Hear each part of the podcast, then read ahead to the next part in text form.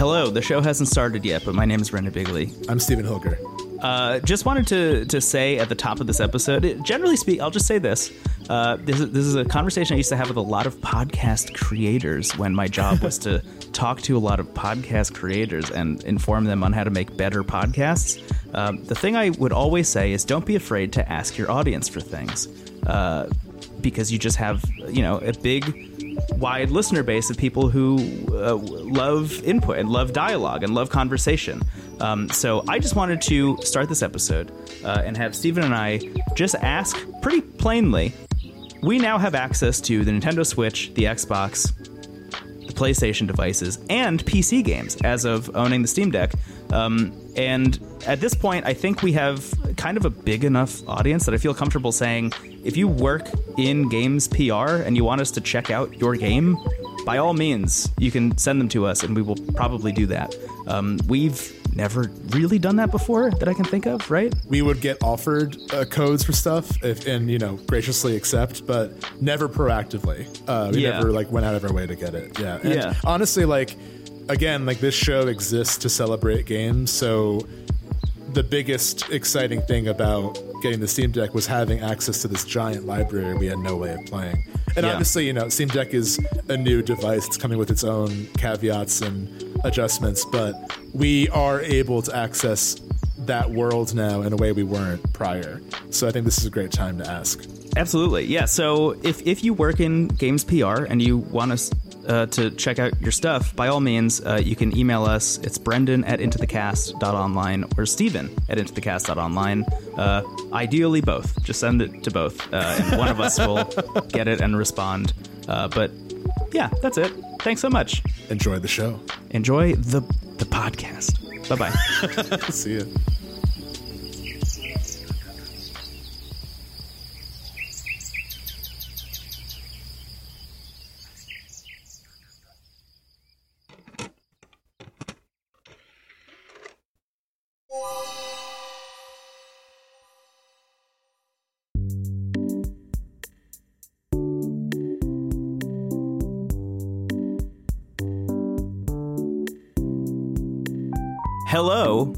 And welcome to Into the Aether. It's a low key video game podcast. My name is Brendan Bigley.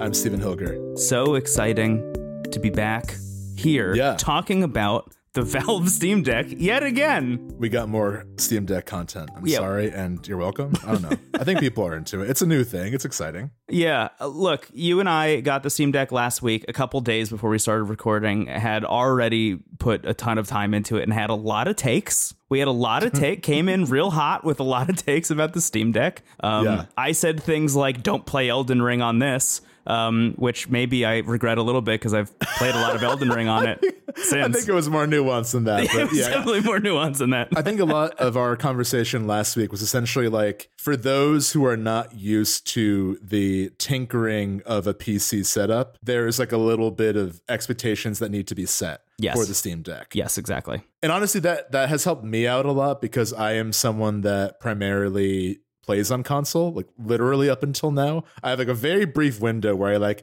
sort of got into it and then my uh, laptop crashed. So like this is all new to me, which I thought would be fun to share on the show because I don't think I'm alone, as kind of bizarrely niche as my exact position is, hosting a video game con- uh, contest, video game podcast. Welcome, welcome to Into the Aether. Welcome! Step right up. Who's got the arm and who's got the spirit? You, sir. Uh, I've played Switch a little bit, but you know, this is pretty cool. Um, anyway, having played games a lot, but having this like giant blind spot, and that was one of the reasons we got the Steam Deck. So Yeah. for me, the the main appeal was I now have access to this library. I didn't know that I, like many of my friends who primarily play on the PC, also found joy in the tinkering process. Because that's something I've learned from a lot of recent conversations with people who are talking about the Steam Deck with me. Um, I'm actually surprised. I said last week, you know, we were talked about like who is this for? Yeah. And I hypothesize that if you're someone who already has a dedicated PC setup and you're not like inherently interested in new gadgets, I don't know if this is for you. And I still Mm. feel that way, but I am surprised at how many of my friends who are in that exact category, like I saw their faces when I said that, they all have Steam Decks and they all love it. Oh wow, Um, that's awesome. The thing I hear constantly is that it is a love or hate process, but there are a lot of people who really like the experience of getting a game that may not be fully optimized for the system, just like going into settings and changing things and figuring out what works best for you. Yeah. Uh, I'm someone. I, I've been uh, brainwashed by Apple in the sense that like I'm just very comfortable having all of that taken care of for me. Mm. You know, I feel like consoles and Macs kind of run on that model of like, don't worry about tinkering. We've tinkered for you. You're all set. You can use email and browse the web. Somewhere but- Steve Jobs is applauding Yeah. thunderously. Yeah, yeah. I don't. Yeah. Yes, he gets it. Uh, you've won the contest. Um, He has the arm and the spirit. I've got the arm and the spirit. Did you watch my movie starring Ashton? this is the worst Steve Jobs impression ever. Why is he like Danny DeVito?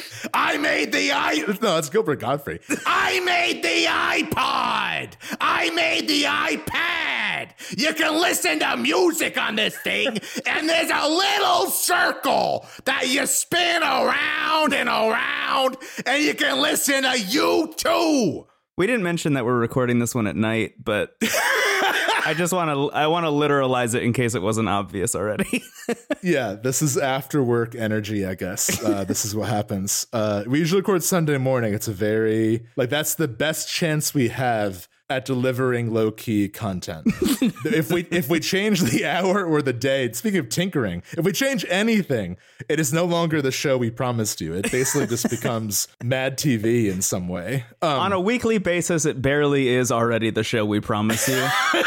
but as soon as we deviate at all from the plan, it immediately launches into Gilbert Gottfried explaining the click wheel. I just got I just got a flashback of my family. Maybe it was even uh, some group of people close to me. It was either family or friends. Uh-huh. Whenever I went to the grocery store, I just got really weird as a kid, Uh-huh. like well into college. And I remember hearing the term like, "Oh no, it's grocery store Steven." I think there's something in me that if there's like more than a few people around me, I just think I'm on stage in some unconscious way. so grocery store Steven was a thing for like a long I remember hearing that even in college, like grocery store Steven. So I've thankfully grown out of that. But now it's Monday night Steven, I guess. Um Bum, bum, bum, bum, bum, bum. Bum, bum, bum, bum, bum, bum, got the arm and the spirit and a nine to five? Anyway, going back to tinkering, which is really the thesis of this episode so far, I thought that I would really not mess with it. You you said specifically either on or off the show that you purposely restrained yourself Yeah. from doing anything with like emulators or even like figuring out how to run games from other launchers like GOG or the Epic Store or Yeah. itch, which we'll get into in, in a few moments, just to see like how does it run like out of the box with Steam games. Right. The promise of the thing, right, is Valve saying we want to literally create the console experience for PC gaming, right? Like we we want to lure some people over from the like Xbox, PlayStation, Nintendo side of the world um, and say, hey, here's a device that's as easy to use as those and allows you to buy things with the store that we made, uh, which I, I wanted to experience exactly that and see if see if they made good on that. Um, and as Yeah. of last week, I mean, you know, we talked about it for literally three hours, and uh,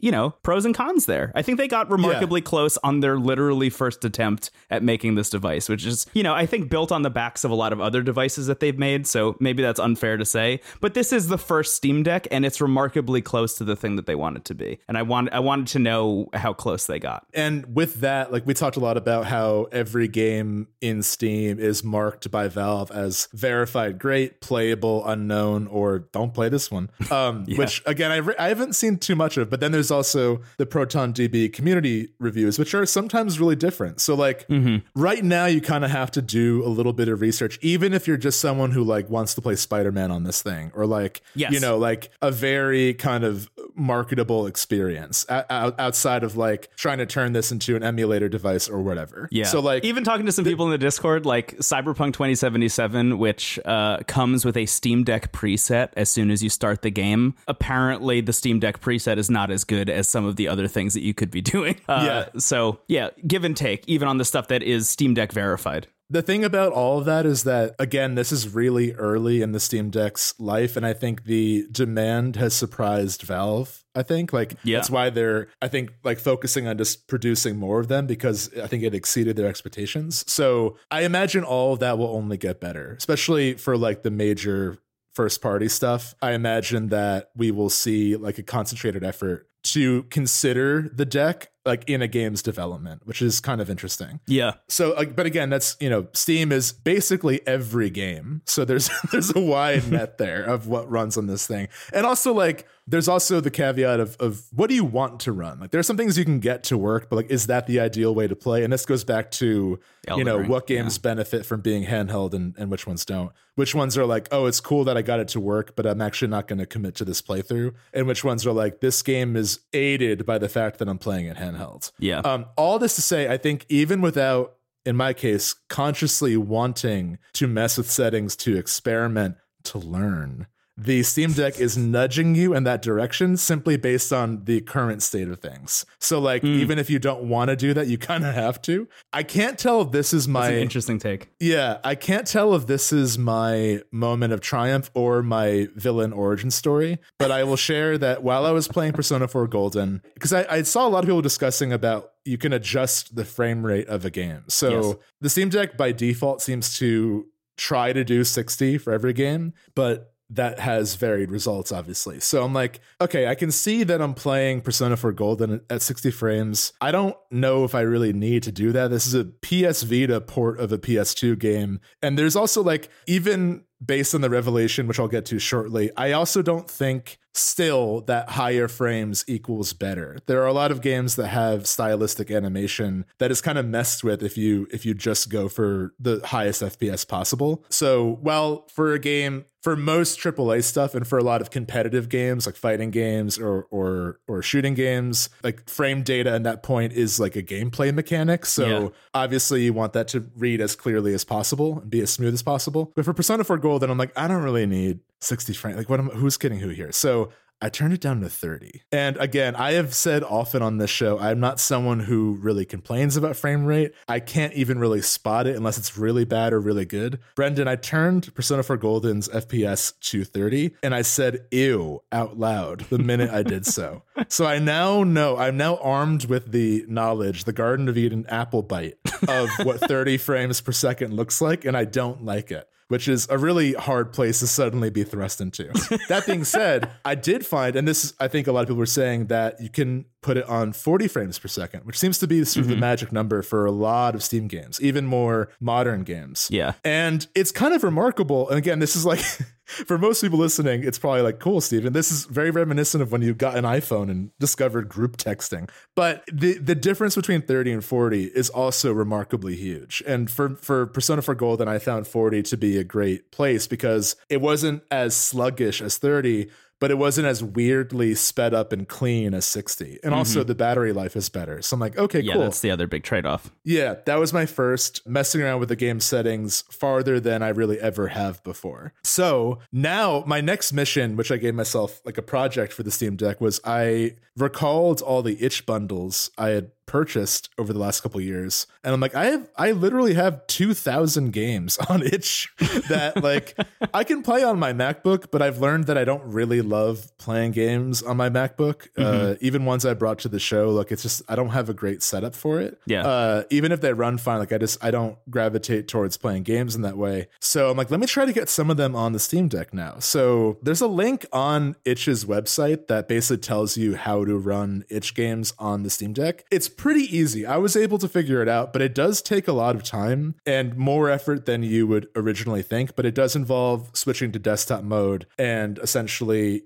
downloading the games in Steam in one place and then opening them in another. And then I saw that they had no art. So there was a whole other hour long project of getting all the game art to show up in my library. And I realized I'm like, am I having as much fun as I would be playing the games doing this weird, tedious work? And the answer was maybe yes. I don't know why. Making it work and then actually like being able to show, like, oh, I made this happen. I changed the system a little bit to allow for something that wasn't inherently intended. Yeah. And that was a really cool feeling. And I know this is like not even tip of the iceberg, it's the cloud above the iceberg in terms of like what you can do on PC and what you could even do on the Steam Deck. But I think what has been so remarkable for me is I was convinced that I wasn't this type of person. Mm. Not that like it's your whole identity, but I was convinced I didn't really want to be bothered with this. And yet I found a lot of joy doing it on the Steam Deck. And I can't quite explain why, but I really wanted to share that eureka moment that I had. Man, it's so it's so interesting to hear that because I I feel like this has kind of been my life for the past year, oh, just about over a year, I would say. Whenever we started setting up to do the Game Boy Advance bonus specifically, and I started to dive into those hand, handheld emulators that I've been getting really into. Yeah. Over the past couple of years, I had a realization around the time that we were doing the Game Boy Advance bonus because I had used a thing called the Anbernic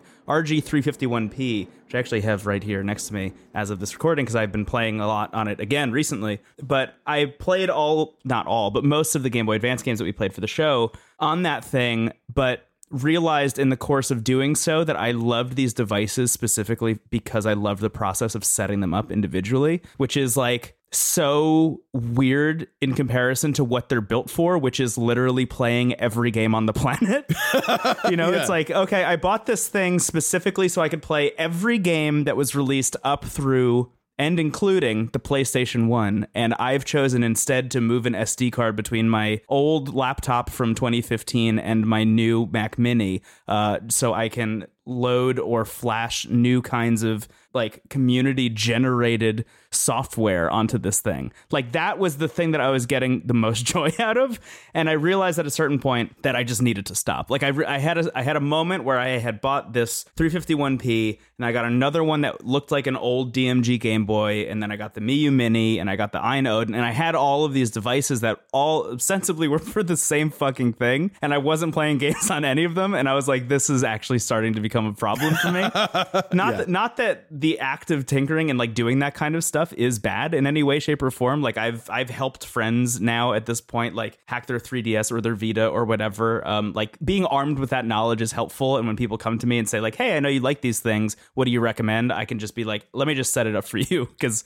I enjoy yeah. that process and I can hand it over and they can have fun with it." I did the same thing with you and the Miyoo Mini. Yeah. But when the Steam Deck came in and knowing what that thing was capable of, I was like, I need, I literally need to set ground rules for myself like a child to make sure that I experience this thing like a normal person before I experience this thing like Brendan, the Mad Tinker Bigley, uh, like the kid from Toy Story who like puts all the toys together. before I make a baby crab spider, let me yeah. uh, just play with Woody for a bit. Yeah, sorry, Brendan Sid Bigley, as they call him. Um, anyway, uh, but as soon as I, so I, just to be clear, I wrote a piece about this for my blog. It's wavelengths.online, um, just about great piece. this process. Um, thank you.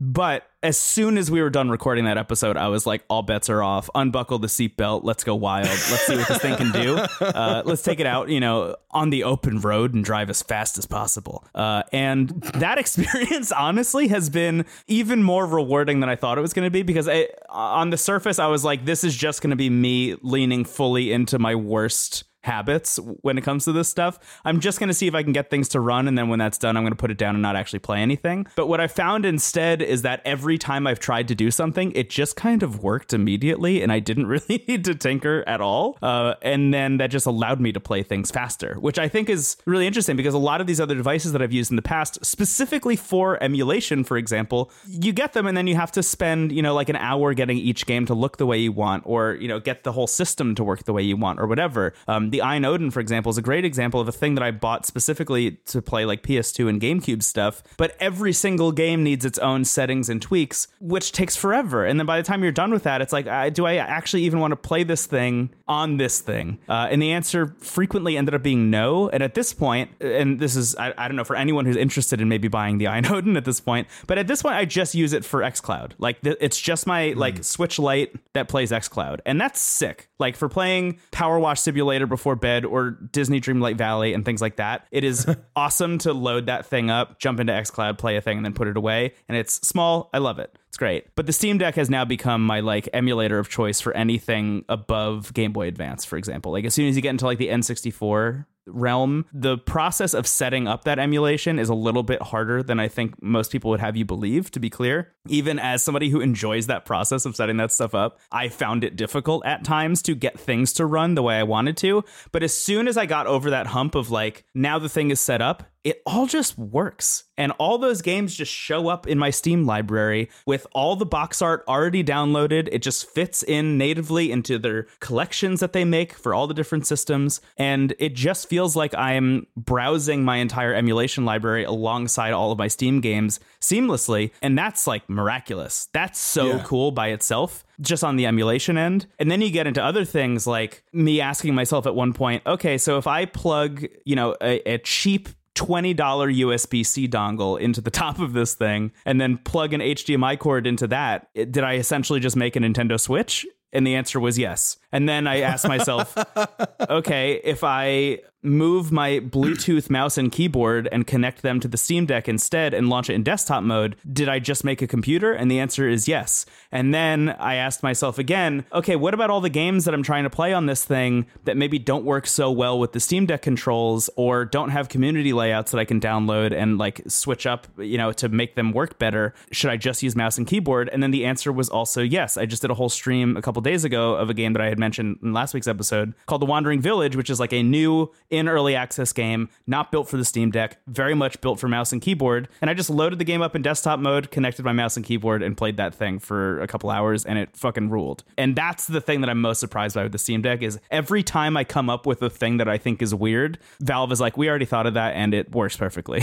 and that's like, yeah, wild. That's incredible that it all just does exactly what you think it will. Absolutely, you can tell what they thought would be the first things you would want to do based on like when you open desktop mode like what's sort of like the app store equivalent showing you you know?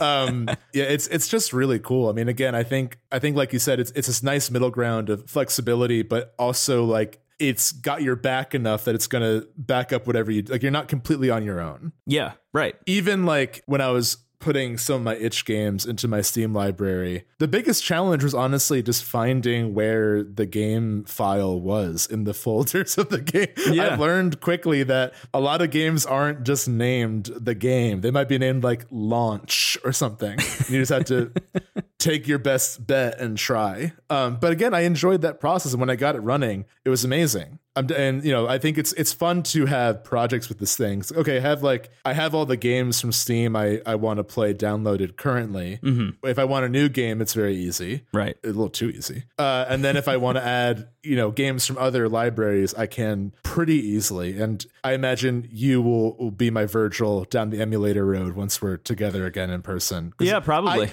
the thing for me is like I, it's not that I'm not tech savvy. I just have this irrational fear of destroying whatever I'm working with. Like I just I don't know where it came from or what it's based on, but I always feel like if I did something wrong, I've broken this really expensive piece of hardware I'm excited to have. Mm-hmm. I just have that like innate fear, which honestly has held me back from getting stuff like this. So I'm, I'm glad I'm overcoming that with uh you know fairly mundane things. And obviously there's not really a lot of risk on this thing. You're not going to get like malware on the Steam Deck unless you're like really going out of your way to get in trouble.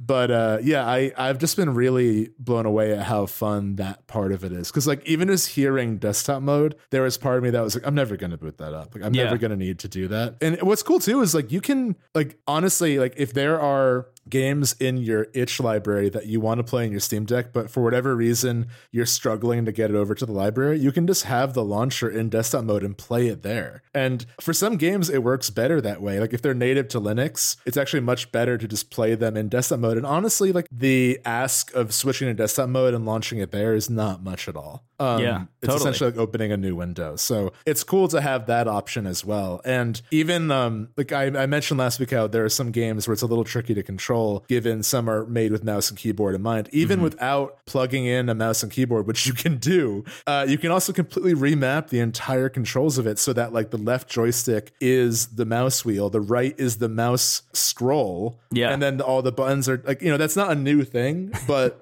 It's really cool that you can do that per game and just have it saved. Like, okay, I never have to mess with this again. It's saved for this game when I load You it up. just did it the one time. Yeah. Yeah, so I don't know. I think that's just really amazing. I, I'm really impressed by this thing continuously. I'll give you some homework. The next thing I think you should you should set Yes. up because I th- I think it'll it'll branch you a little bit out of your comfort zone, but as long as you follow all the steps, you'll be fine. Microsoft wrote up a how to kind of like Itch did about getting the the Itch store running on on the Steam Deck. Microsoft wrote a how to about how to get uh, Xbox cloud gaming running on the Steam Deck as well.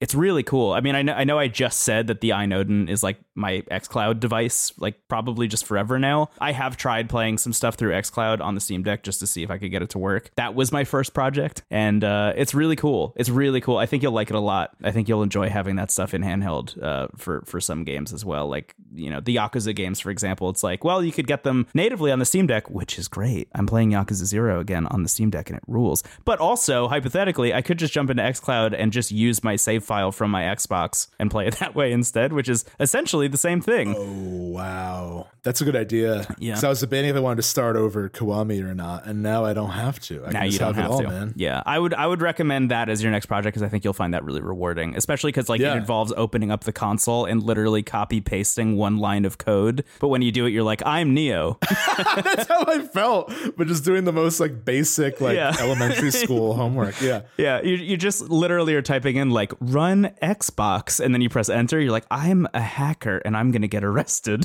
I saved image as from like a Google image results of Baba is you for the art for the game, and I felt like a genius. I was like, yes, I can finally have the artwork.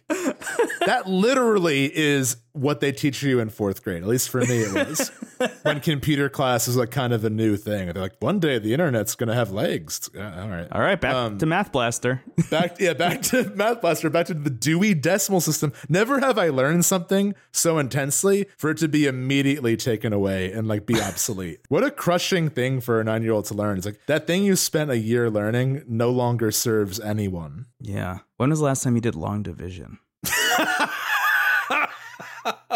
I've I've done regular size division recently. I've not done long division. i do a lot of casual trig but not really uh, long division I will say, alongside Itch, just worth mentioning, there's another thing that you can download uh, from just like the app browser that comes with the Steam Deck. Um, maybe it's just a Linux thing. I don't know. I haven't used Linux in forever. But uh, there's a thing you can download called the Heroic Games Launcher, which uh, allows you to link your Epic Game Store and your GOG Game Store accounts and just download those games as well, and then add them to your Steam library and play those, uh, which is wild, especially considering like Epic Game Store, for example, gives away new games what every week, every month. I mean, it's like constant. I don't I don't know how often they're doing it, but I do know that uh, a lot of the Twitter accounts I follow will just be like free on Epic Game Store for some reason, and now I can just start redeeming all of those, which is really cool. yeah I just got a game called Gloomhaven. I don't know what it is, but I'm excited to play it. I, I've never played it, but that was at the office I used to work at. Gloomhaven just sat proudly on the IT desk. So when you had to like walk for help, you had to like walk past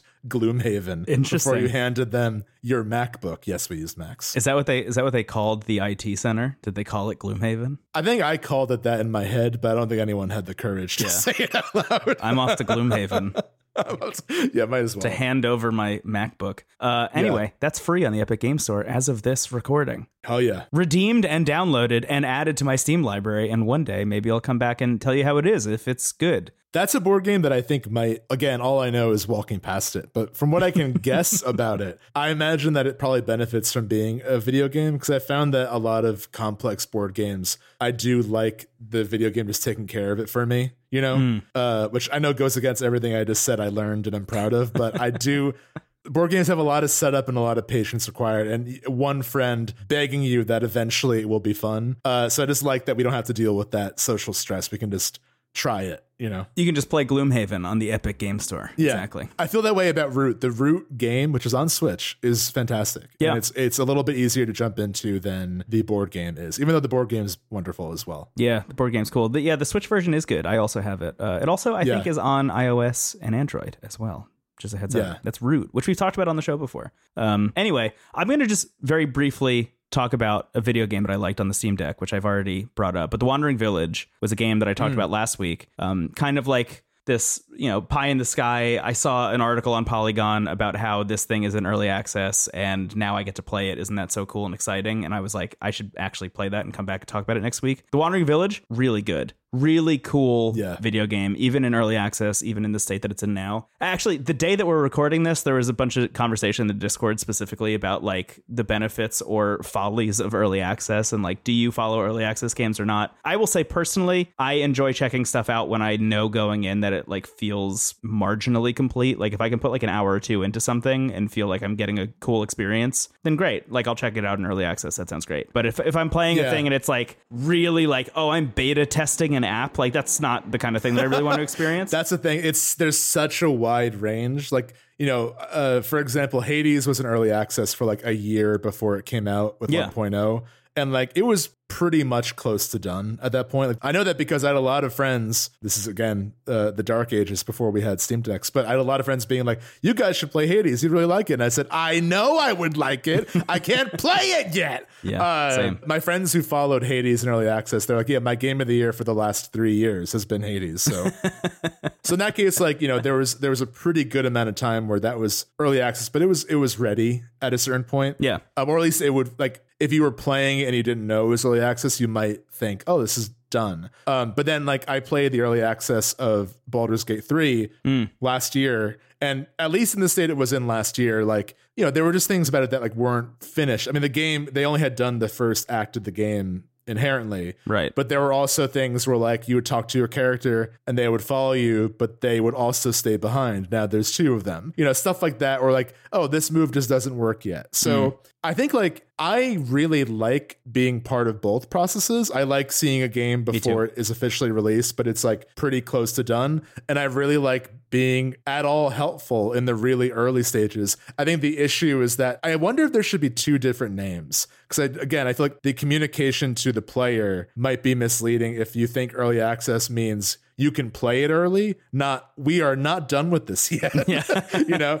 So uh, I, I think, you know, I think it, it goes both ways. Like for Baldur's Gate 3, for example, I feel very strongly, I'm calling my shot now. Once that game is done, I think it's going to be a huge deal. And that's maybe not a hot take. They this is the team that made Divinity Original Sin 2. They know what they're doing. But I think that it just feels like like we talk about a lot of series where we will love the games, but then there's like that one game that kind of captures everything they're good at, like mm-hmm. Hades with Supergiant. Hades is a supercut of everything Supergiant is good at in one game. totally. Baldur's Gate 3, I feel like will be that for Larian Studios, I believe. And I'm really excited for that to exist. But I also am like, I, I don't want to play it again until it's done. Because I, I got a taste of it. I don't want to like, I don't want to follow it too closely. I also know they delete save files as they update Yeah. the game as well. So like even if you invest you know ten hours into that thing, uh, the next time they update the game, it might wipe your save. So wor- worth waiting for it to drop. Yeah. exactly. So anyway, Wandering Village. Yes, the Wandering Village uh, is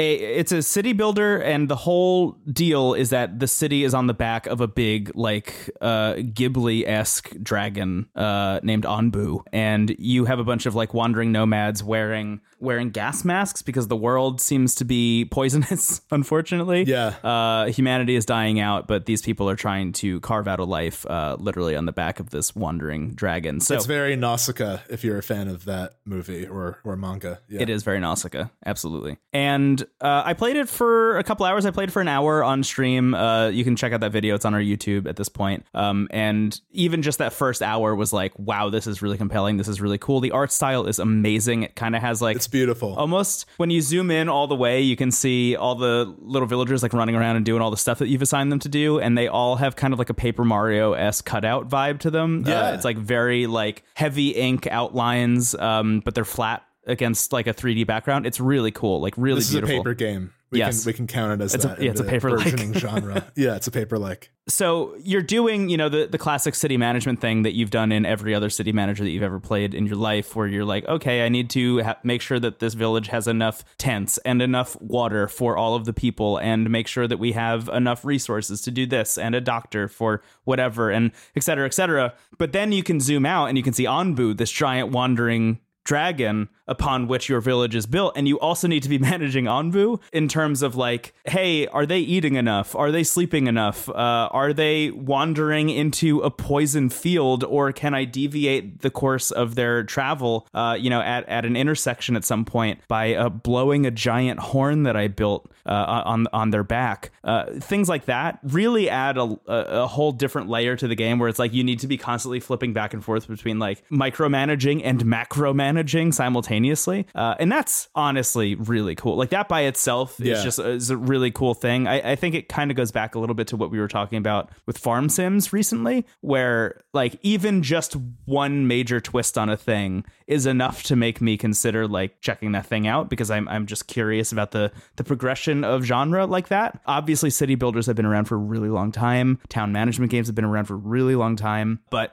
honestly just setting one on the back of a big living thing that I also need to manage, that's your twist and that's enough for me. Yeah. What I really love thematically is that it's reminding you that you have to take care of this place as well. Like they've they've Yes. made essentially Earth a character where it's not just you're not just in a land of infinite resources. Like it is a living, breathing thing. Which honestly, I just really love the message of that. Like even on a, on a surface level. But I think you're right. I mean, and what's so cool is like zooming in and seeing all the people running around, then zooming out and. The creature design on Onbu is so cool. Like Yeah. it's one of the best views is just seeing them move around. Mm. And I love that they put so much effort into making every view good and also give you a different perspective on the village. You know, when you zoom in all the way, you can kind of forget that Onbu is, is like moving. who Yeah. yeah, right. And then zooming out, you can forget that there's a whole village there. So I, I really love that they offer you those two extremes. And then there's also like you can zoom out all the way and there's this map. Yeah, there's like a world map where you can see where you came Yeah. from and where you're going, and all of the all of the trajectories that Onbu might take because they're just kind of, I mean, wandering, hence the name, wherever they want, uh, and you have light control over where they end up going. So, like, if there's an intersection and they seem to be beelining in one direction, even if you built the giant horn on Onbu's back and try and blow it to get them to turn right, they might not because they might not trust you enough. So that by itself is really interesting. That like you you don't really have full control over Onbu either, which I think Yeah. you know speaks even more to the message that you were just alluding to. Um, Yeah. But I, I do I do appreciate um, that that sense of scale on all on all sides, really all around in all three views that you're given. I think the game is really good. What I didn't realize about it is it's like more roguelike adjacent. The whole Oh, idea is that like you could play it for multiple hours and then fail and then need to start over, which is interesting. I I thought it was going to be a situation where it's like you just play it and you'll run into some stuff and every once in a while, you know, you'll face hardship but you can bounce back, but sometimes it's like no no no no no, you are you're just done, which I wasn't expecting. Do you get upgrades as you play, or is it just like from scratch each time? I think it's from scratch each time. At least, at least, Oh, wow. as it is now. I haven't run into this yet myself, um, but I, I was reading more about it from other people who are playing it, and there are situations where, for example, Onbu can wander into an area that is like molten, and then everything you own just burns. uh, cool. Uh, or you know, it'll be like too hot to to farm certain crops, things like that. And if you haven't unlocked other crops, then like you're just fucked. Things like that. So yeah, very interesting. I guess the idea is that you'll you'll know what to prepare for more the next time, so Yeah. you'll you know have the knowledge at least to to Yeah. move forward. That's the Wandering Village. It's really cool. I don't want to say too much more about it because it's in early access. Outside of like, I'm really enjoying it, even though it's in early access, and I will probably play it a little bit more. But I might honestly just not. I might just wait until it's fully out and then come back to it. Do they have a date yet for 1.0? I also picked this game up by the way, but I I didn't have my post frame rate adjustment uh brain yet, so it just felt so like made for mouse and keyboard that Yeah. I that I switched games. But I'm really excited to play it myself. But yeah, do they have a date for 1.0 or not yet? I don't think so. Yeah, I think it ju- Yeah. it just launched into early access. I Oh, I guess see. what was that last week? So think it's going to be a little bit. But yeah, so far so good. It is a game that like feels pretty ready though. Like going back to our conversation Yeah. about I mean, I'm sure they have like more they want to do and it's up to them when they want to release it, but in terms of like what you should expect playing it, uh, it definitely feels like you get a full sense of what they're going for at least. I was surprised to find how in depth the tutorial was, like from Yeah. go, because I feel like whenever I play early access games like this, usually the first thing that I'm missing is a tutorial, and I'm like, I have no idea how to play this. And uh, the tutorial is really great in this game. So even even Yeah. that is set in stone. Uh, so yeah, good. The Wandering Village. I also want to clarify my my statement there is based on watching your hour stream. It seemed like you're having a good time, so like that's why I was I was so confident. Like, yeah, it feels pretty good so far. I played it for like 30 seconds, uh, but I did watch your stream, and it was it was really a joy to even watch. It was so beautiful. Yeah. Oh, and there's some fun. Uh, they already have some uh, interesting ways to implement Twitch, where Oh, if yeah. you connect your Twitch to the game, it will name all the villagers after uh, people in chat. And I think chat can also influence where Onbu goes yeah. or try to, uh, which is very fun. I, I feel like we might do that one day if we once the game is fully out or whatever. Yeah, that does feel like a fun thing. Like may- maybe we'll celebrate 1.0 with with a big Twitch stream. I think that'd be really fun. I'm really excited for this one though. It looks it looks beautiful and uh, it seems like a cool game. That's the Wandering Village, which I played on my Steam Deck, plugged into a USB C dongle, plugged into my capture card, plugged into my Mac, plugged into my monitor, and a mouse and keyboard. I can't wait to get my Dreamcast. Yeah, hell yeah, dude. You have a bunch of Steam Deck games that you want to talk about. I do. Yeah. Do you want to take a quick break here and then I'll I'll throw them at you? Oh yeah, we've been talking for a long time, huh? Yeah, let's yeah, do it's that. been uh, it's been 40 minutes, but I, I have a few I'm excited to share. I will see you soon. Bye bye. Bye bye. Brendan, I, I've been playing a few games. Oh, we're back, first of all. Oh. And second of all, hi, oh, your reaction implies that we're just like, we just lose all the life in us in the break. We just like sit empty, like deflated, inflatable tube men. I have been playing a few games. These actually are all games. These are all the games that I. I've been playing games. yeah. there's, there's no. I lost something once. Yeah, there's no music, there's no sound. I just open my eyes and I got a game or two to bring. I have been playing a bunch of games. Uh, again, I, I mentioned this at the top of the episode, but I have been adding, slowly but surely, adding my itch library to my Steam Deck. But honestly, one of the big parts of that process was really looking through the bundles we got. So we actually have a whole episode about the first itch bundle that was released as a big fundraiser uh, during the George Floyd protests uh, in the summer of 2020. That was our our season three premiere. We decided to play through a lot of those games at the time the bundle was released, and we highlighted our favorite ones. There, there were some, you know, obviously big games in that bundle, but there were a lot that we had never heard of before. So it's just Yeah. a way to highlight some smaller creators. And there was recently another bundle uh, to to help raise money for those in Ukraine, a, a relief effort. Um, and I got that bundle, but I didn't really even like see what was in it. I just sort of wanted to support the cause. And I remembered I had it, and I and I was like, let me like see what's actually in this. So I scrolled through really good games in that, by the way. There's some crossover. I think Celeste is in both. Crosscode, one of our favorites, is in that bundle as well, which is cool. That also plays pretty well on the Steam Deck. It's gold. Might to tinker with Crosscode a little bit. That might also be But- if you're buying it like from Steam, because you and I have, or at least I had some issues running it from itch, but uh, ho- hopefully I'll get it running eventually. Yeah, either way, uh, it, it is there. So whether you're playing on the Steam Deck or just somewhere else, uh, if you bought that bundle, you have it, which is cool. Yeah. But I basically just scrolled through and I, I added to my library games that caught my eye. And a lot of them are puzzle games for whatever reason. Uh, so I have with me four puzzle games uh, that I'm excited. You wrote in our notes Steven's Puzzle Box, which I kind of like as a as a weird. AJ, I want you to play whatever that title, whatever song comes to mind from Steven's Puzzle Box. I don't even want this to be a recurring thing. I'm just really curious what the intro would be for Steven's Puzzle Box.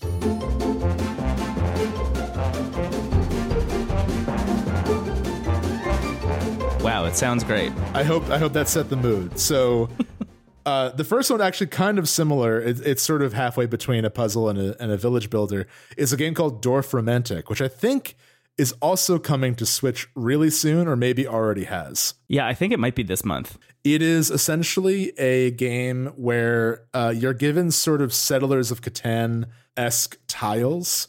So the game begins and there's one tile on the map, and then you can see on the right side of the screen a stack of tiles and you can place it next to that tile. You have to place it. It has to, every tile you put down has to connect to another tile. But you can see by rotating that tile or by just like trying different sides of it that certain things connect, certain things don't. Like you, you can place it anywhere, but you already visually are seeing like, oh, well, there's like trees on this corner. What if I like put a forest next to that? Or, oh, I just put a lake here. I just got a river tile. Like, where should I put that? So you're only given one at a time. This game feels like a polite teacher letting you make a mess and then being like, fix it, you know, like from a distance. Because the impulse is like, oh my god, this is it, just, it's so beautiful. It's so relaxing. There's great music. There's this really charming presentation, and it doesn't really seem that challenging at first. So I was like, I'm just gonna, you know, I've I've played city builders where like they just kind of let you go wild. They just sort of let you put things down and see pretty things happen. So I'm like, maybe that's what this game is. I'm down for that. And quickly saw the error of my logistics and realized that this is essentially a board game more than yes. it is a city builder. Uh, they really want you to think ahead. Even though you can only place one tile down at a time, you have to think like, okay, making this big forest is pretty, but am I limiting my options later? I still haven't figured out how trains work in this game. Like when I get a railroad tile, I panic. But it's it's really, really brilliantly designed. It's won a bunch of awards, I believe, and you can see why. It just yeah, it, there's a really intimate level of game design here, and there's some really fun surprises where if you pull off what they call perfect tiles, where every corner is adjacent to something else that works harmoniously, sometimes you'll unlock new tiles that get added to your overall pile. So mm-hmm. it kind of reminds me a little bit of Loop Hero in that sense, where in Loop Hero, when you like put down a bunch of things, if you put like a bunch of mountains nearby, they would form like a giant harpy's nest, like at the peak of the mountain. Right. So I think in games like this, it's, it's important to have an element of surprise because I think, you know, it could feel a little basic without that, but it's nice being like caught off guard with what you've unlocked based on just what felt like the natural move. So I would say that the, the tutorial is a little bit strict. They don't really like let you make mistakes early on. They kind of demand you understand the game immediately, which kind of caught me off guard. But once they let me actually play it, I really couldn't put it down. It's a really cool game, and I imagine it runs great on Switch. Uh, I mean, we'll see, but I can't help but imagine it will be a good port because it just works really well on handhelds and uh, it's really, really relaxing and really fun. I played this game as well. I had totally forgotten to write this down in in the in the lineup for this week because uh, I think I played it like almost immediately after we recorded last week's episode. Um, yeah. For like hours, same same exact situation as you. I, I downloaded it. Uh, it was one of the first games I downloaded, and thought to myself, like, I am not enjoying this tutorial very much. I don't think I'm gonna click with this. And then as soon as they let me loose into the actual game itself, I could not stop playing. And a lot of it does come down to the fact that the vibes are immaculate. The the soundtrack yeah. is so good. All the little sounds that all of your little tiles make is so nice. Hearing the little choo choo of the little train as it uh, as it you know drives around its little rail is so nice and the little chug boat that's doing its thing. It's so good. I love all that stuff so much. Um, but there's also this deeper layer where sometimes a tile will show up and it'll be like, okay, here's a forest tile. And to accomplish the quote unquote quest that comes with this tile, because sometimes tiles come with quests, it'll be like, you need to connect this forest to 145 other trees somehow. so then you put that down, and then you need to build the big forest to be able to accomplish that quest. And then it'll say, ah, ah, ah, you actually can't finish this quest until you've surrounded all of those trees with different kinds of tiles, essentially closing off this forest. Like it need it needs to it needs to be a complete forest with a beginning and an end. And they'll force you into these situations where like you go from I'm just having a cool relaxing time to like, oh my god, this is now a strategy game in a very yeah. real and almost like anxiety inducing way and that that ability to flip flop between those two vibes um, is really really impressive uh, I, I think i i have found that so far at least I don't feel myself being pulled into like score chase realm. Like every time I finish a run of the game, uh, which I would say takes like at least for me anywhere between like twenty to thirty minutes, maybe. Yeah, um, around the same for me. I would say every time I finish one, I just think, oh, that's a fun score. And then I don't consider like if it's better or worse than any other one that I've ever gotten. And then I launch myself into free play mode and then I just do that for a little bit because I feel this like weird attachment to the thing that I just made. Uh, and Yeah. I, I can't give it up immediately before I, you know, close the game. And then the next day I'll open it up and launch into a new game. Yeah, it works like a daily challenge in that sense, almost like a not words type thing where, you know, I'm like, okay, that's like the town I made today. You know, win, win or lose, that's what I made. So essentially, like how you win is by depleting your set number of tiles. But if you have basically prevented yourself from building anything else and you still have tiles left, the game just ends. You get kind of the better luck next time, but like it doesn't erase what you've built. And there are honestly a lot of board games like this where I think it's important that whether or not you win or lose, you feel like you've created something. Yeah. I think that's like a really great design choice. And also having the free creative mode option where you can just build and not really think about the game. It shows a, a lot of confidence in the simple mechanics and also in the rules of the game.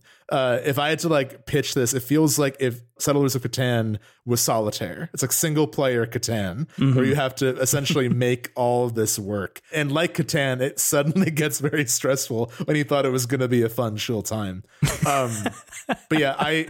I think this game's awesome. I think it really does stand out. I, I think the the feeling and the marketing suggest city builders. So I think, I think it is worth knowing before you pick it up that it's more board game than that, but it's a board game about building this place and that's a really cool idea as many games as there are that look like this and that like are going for this vibe i haven't seen the design on this level Yeah. Uh, and sort of the the unseen challenge is almost insidious where it's like i didn't think there were rules i'm in trouble i thought i was just build, i thought i was just making windmills and stuff it's great I, I would highly recommend it so that that's one of my one of my four unless you have anything else to add to uh Dwarf I don't. Magic. I don't. I think it's great. And when it comes out on Switch, you should play it. Yeah, the reason I have four is uh, again, it's hard. It's hard to say a lot about puzzle games. As much as I respect the design and I can say like this is great, it's a little bit like saying this ice cream tastes good. So that was a fun conversation. But So here's what happens: if you click on a box and there's a mine in it, you blow up, and then you gotta start over. you're in space, but not really. It's pinball, and you can. Uh, try- You've waited too long. Now there's pipes everywhere, and they're from another dimension. The next puzzle game in my in my puzzle box is one we brought to the show before. One you played is uh, Baba is You. This is a big game. Oh, You've yeah. probably heard of it. Um, th- this is also in that itch bundle. So if you supported the itch bundle for uh, Ukraine, you also have Baba is You, which I was surprised by. I didn't know. I, have been wanting to play this game for forever. I don't know why I've, I have been sleeping on it, but I I had it all along. It was right there, and uh, it's really nice handheld. So essentially, the the premise of Baba is You is it is a puzzle game that's centered around pushing blocks, like many are, but the blocks are essentially logic phrases. So you'll see on the level a sentence that says, you know, a box will be the word Baba, who's this little rabbit creature that you control, is you. So you control Baba. And then there might be another one that says, like, uh, stone is push. And when that's set up, you know, when they're in proximity to each other, they make the logic of the game. It's like I think you can you compared it to programming when we talked about it a couple years ago, and it very much is that where you are following the logic of these sentences, but you can also break the logic. Sometimes, like if you push is out of Baba is you, you'll just cease to exist, and you have to start over, which is kind of funny. And uh, what I really appreciate about this game and, and some of the other ones here is that you can restart pretty easily, and you can also undo single moves which I think every puzzle game should have. Is like, Yeah. rather than having to start from scratch, let me rethink a single move. Give me a divine pulse for a puzzle game. hmm So it's really, really clever. And I mean, it's hard to pile on more praise for this game because I think it was a big deal when it came out, and it's Yeah. it's so ingenious in its execution. Like it's hard enough to make a good puzzle game, but one where you can actually bend the rules itself to solve puzzles. Like uh, there was one where you know it, it will usually be something like Baba is you, flag is win, wall is stop. But I changed it so that flag is you. So all of a sudden I was like the flag, and then I made you know wall is win or something, and it just it always kind of makes you laugh when you pull off certain things because like it also uses a lot of your preconceived notions as challenges as well. So the level isn't just a blank slate. There will be like grass, there might be walls, but it's always worth actually looking out for those sentences because, like, in one level, there are a bunch of walls, but there's no wall is stop. So you can actually just walk through it from the very beginning. But you might think it is just because it's a wall. Like you're following the logic of real life. Right. It, it, reminds me. I mean, we compared this. Uh, we brought this game up more recently with Patrick's Parabox, where I think both games are taking a sort of meta approach at themselves. Where, like in Patrick's Parabox, also a box sliding puzzle game, but you can go inside boxes that represent the level itself. Suddenly, you'll go into a new space and see a giant version of yourself looking into the box, which I love. That game yeah. is really, you can do some things where you like exit and you're just in like infinite space.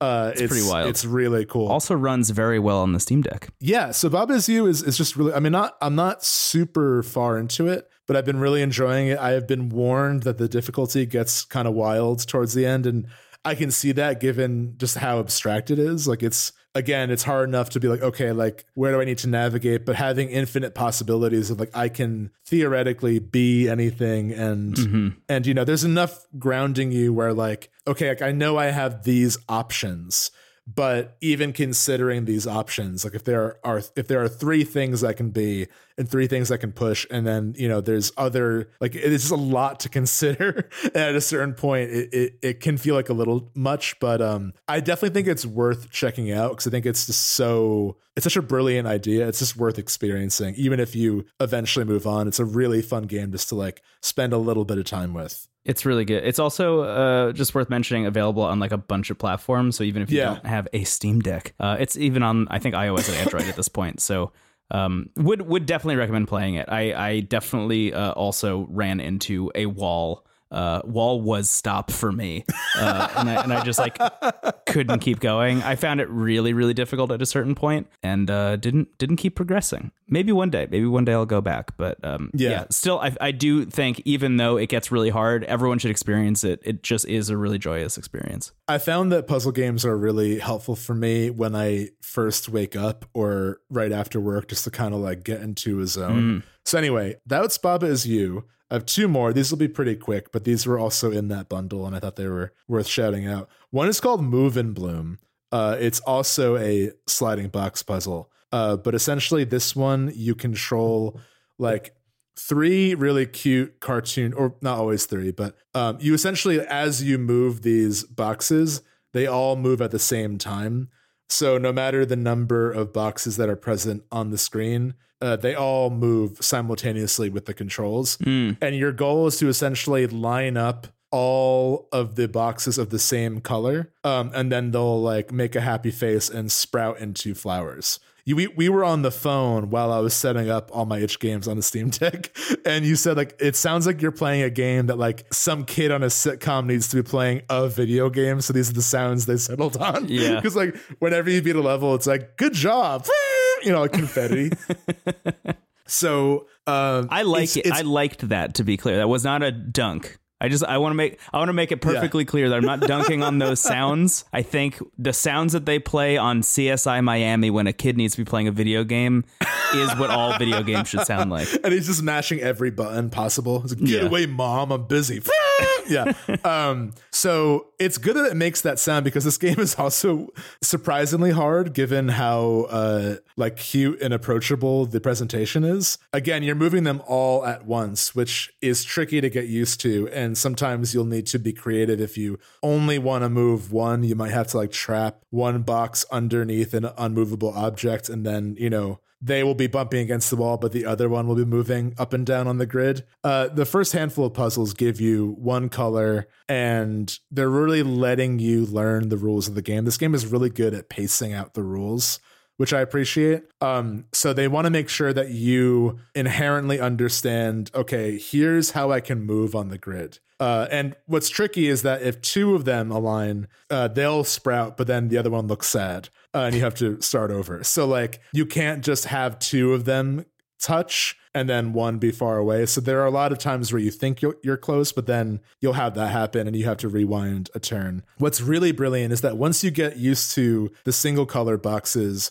then they add obviously you can see this coming. They add other color boxes and they add uh part grids that are already covered in grass you can't sprout on. So actually you can have the boxes touch on the grassy uh, grid panels. So then all of a sudden a fundamental rule is broken and you now have more options but it does make the game a little harder. And i find that ramping up difficulty with more options is a really nice way to design puzzles. Because again it really uh, i think a great example obviously is, is portal where portal doesn't give you the full range of power of the portal gun until like again five or six levels in like you can all, first of all you don't even have it. You just see the concept happening. And i remember when we did our portal episode i i play a little bit of the commentary and they said that a lot of playtesters struggled to to really understand the abstract action of the game until they saw themselves. So the game is in first Yeah. person but purposely the first portal you walk into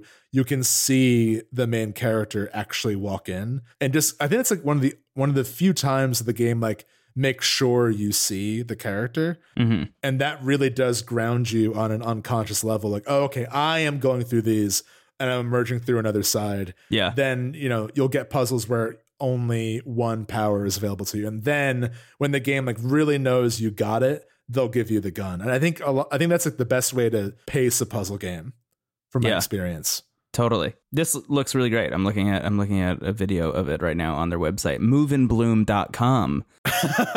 Just worth mentioning. It's it's move n like the like the letter Yeah. N move and bloom, like like a shorthand for and. It honestly looks a lot like a, a roguelike that I, I brought to the show a couple years ago, Twinfold. oh really Everything moves in the same way as Twinfold, um, which honestly is uh, compelling enough for me to probably check this out, uh, which I already I guess have, which is great. So I will do that. just like all these games, Dorfromantik, Baba is You, really great music. It's important to have good music when you're going to be really frustrated. uh, so all these games go out of their way to have a really cute aesthetic and a really nice, like, sort of lo-fi soundtrack. Can I can I give you the pitch for this game? Please do. This is this is what they so very sparse website moveandbloom.com. I want to be clear. First of all, worth noting this game is four dollars. Uh, so even if you didn't get the bundle, it's pretty cheap, very affordable. Yeah. But anyway, moveandbloom.com. This is this is the only text on the website. Did you know that if you match at least two cute square shaped beings by color, then you get at least two fields with grass and flowers in the same color? No? Now you know. Move and Bloom, four dollars on Steam and Itch. That's way better than everything I said. That's a great pitch. I love that. Move and bloom. It's it's all it's awesome. I'm surprised it's not like I only saw a few reviews on Steam, so I definitely hmm. think this game is worth your time. And one last puzzle in, in Steven's puzzle box here. The first and maybe last puzzle box. I I will bring puzzle games to the show again, but I don't know if I'll get a theme song about it. All right. uh, the next game is Pipe Push Paradise. This game I think you'll like a lot because there is a really great kind of bossa nova acoustic guitar soundtrack. It's really, really lovely. This game also just uh, amazing aesthetics across the board for all of these, but this one is really cool. Um, and the Ooh, music, this is- looks beautiful. it's great. So it's described as an open world puzzle game, but what that kind of means is it's open world in the sense that Bowser's Fury is open world, where you can walk around this sort of open environment. Um, it's it's like an island you're on, but you'll see squared off by walls like zones that are clearly puzzles. So you'll walk in, and the puzzle will be given a name that kind of cruelly foreshadows the dilemma you're faced with. Uh, like one is called No Escape, and essentially what you're doing, hence the title Pipe Push Paradise, you're moving pipes around to connect from different uh faucets i guess or you know it- essentially setting up a, a plumbing unit so you'll see like two pipes with water coming out and you'll see that you can move some vertical pipes around you can move some pipes that are at least in wh- where i am in the game there are currently only vertical pipes or uh pipes that are have like a right angle um but when you push those if you push a certain side of it uh, it will roll the whole thing up. So the other part of the pipe will be in the air and then fall on the ground. So you've essentially changed the shape and the direction the pipe is flowing. So that is infuriating in a good way. but that, like, you will see what shape you need the pipe to be. But the process, going back to tinkering, the process of figuring out how on earth do I push this pipe in this shape of a level to get it exactly where I want it to be in the shape I need it to be. Uh, it's really, again, it's really well designed. But the game, I feel like, is definitely the most sadistic of all the ones I've I've uh, given you here in a fun way. Because again, it's so beautiful. The music is so good. But I think they kind of know you'll be screaming during this whole process.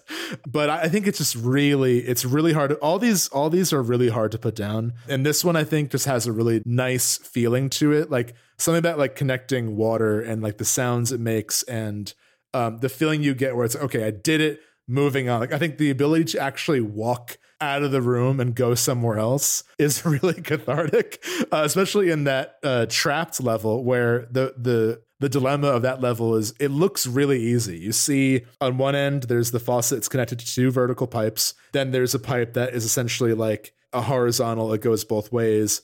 And then there are the two right angle pipes that that are around you near the entrance, but one is a space away. So you see water coming out of it. Oh, okay, I'll walk around it and push it, uh, thus blocking the entrance. So it's like, how do I get all these things to connect without blocking my way out? And again, I think it's really important to know. Uh, there's a great um, Game Maker's Toolkit episode about puzzle games I shout his channel a lot, but a lot of these games I actually recognized from that episode. Uh, this this Pipe Push Paradise is on that episode about puzzle games, and mm. he describes that every puzzle game needs a catch. It's like okay, I know like the player needs to identify what the goal is, and but what's preventing me from getting there? You know, right. like what is the game uh, broadcasting, but what's actually getting in my way. And sometimes it takes rethinking, you know, what you thought were constants are actually variables. So one thing you learn pretty early on in this game is when you push those pipes that you can change the shape of by, you know, when you like push this pipe and and the other part of it is in the air and, and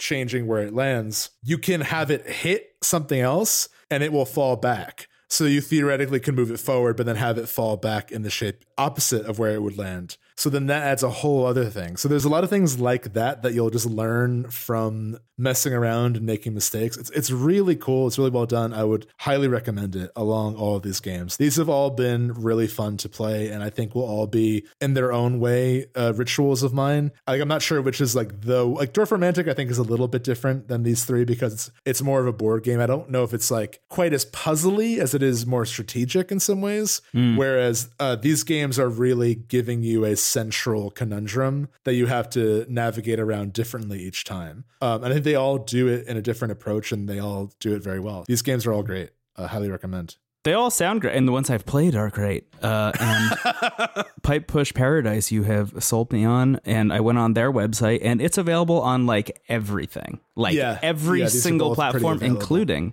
mobile, which I just got it on. So, oh um, hell yeah, I'm going to play this on my electronic phone. well, that's all I got uh, for for puzzles this week. I appreciate you hearing me out. I hope you find one that brings you joy. Thank you for your time. Uh, play me out, AJ. Goodbye, puzzle box. Bye bye. Steven, now that we're outside of your puzzle box, do you want to enter my roguelike nightmare? Brendan's Gauntlet. Yeah, let's do it. I, I've been playing a bunch of roguelikes, um, three of which I'm going to talk about very succinctly because there's not a whole lot to say. I mean, there is a lot to say, but I, I don't really need to go too far into them. I think you should just experience them. And one of them that I do very much want to talk to you about. Um, the first one I, have seen a lot of coverage of already this year. Uh, it, it's a game that launched earlier this year called Cursed to Golf, which is yeah. really great. I picked it up on the Steam Deck. It is a golf roguelike. The whole idea is that you uh, are the best golfer on the planet and die an untimely death before finishing the World Cup or whatever, and then are hence cursed to golf, and you need to literally golf your way out of hell. And the whole idea is that you're just going from left to right, uh, essentially worming your way through these golf mazes uh, and using the clubs that you have at your disposal to try and uh, get through 18 holes of golf uh, without failing any of them. Um, and the whole the whole like top level concept is that you have a specific amount of strokes that you're allowed to do or a- allowed to use to get through all 18 holes, and you can increase those strokes over time. Um, so there are ways to uh, get, I guess, just more uh, by by doing certain things. Um, but it really is kind of like a race against the clock. Make sure that every single time you hit the ball, you are hitting it as far as you possibly can. It is extremely stressful. It is very difficult. Uh, but I have been playing more of it than I thought I was going to. So that's Cursed to Golf there's a lot of coverage, as I said, about this game elsewhere, and I would recommend checking that out. But I'm enjoying it so far. Another one that's an early access that I wanted to just tell you about specifically, because I know this is in your zeitgeist also, mm.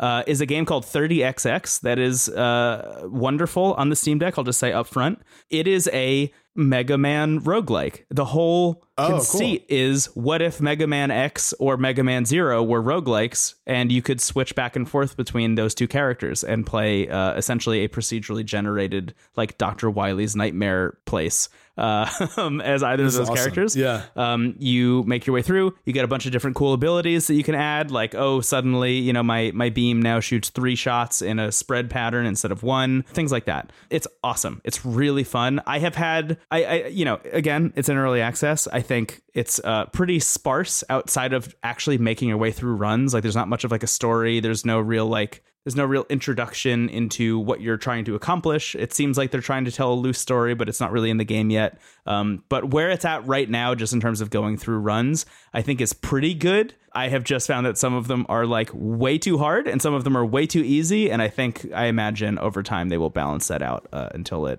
you know, hits 1.0. But I wanted to pitch that one to you because I think you'd like it a lot. Yeah, I love the presentation. I'm looking at the the background art in particular is really lovely. The like purple and orange. Yeah. The music whips. It's so good. Uh, yeah, yeah, you're gonna you're gonna like it if you end up picking it up. Structuring Mega Man as a roguelike is really fascinating because I've always felt like I love Mega Man X, but I've always felt that it's sort of like an oddly structured game in that like it's sort of it's level based, but it sort of has the premise of a Metroidvania in that what levels you do yes. earlier will affect other places, which I've always thought was really cool. But I think actually sort of like taking that formula and pushing it farther in one direction. Like, is it going to be a, a Metroidvania? Is it going to be a roguelike? I think actually that is a really, really cool idea. Totally. Yeah, I think honestly one of the one of the things that I find so interesting about roguelikes is the amount of people that just say take X game and make it a roguelike and how right, well that right. usually works out. And one of the games, actually the next two games I'm going to talk about, actually all of these games, now I'm thinking about it, Cursed to Golf is what if golf was a roguelike? This is what if Mega Man was a roguelike?